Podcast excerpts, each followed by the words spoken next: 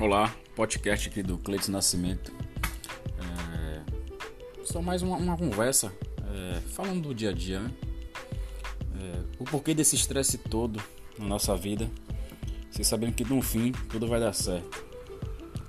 Um, um imediatismo muito grande nosso e assim é, temos que saber viver, é o mais importante de tudo, e se organizar também. Que se não se organizar não não adianta nada na nossa vida. Então o que eu tenho para dizer é que se organize melhor. É, tudo bote na ponta da caneta que vai fazer no dia. Se alimentar bem, que é o mais importante, fazer atividade física e abraçar a família, que é a base de tudo.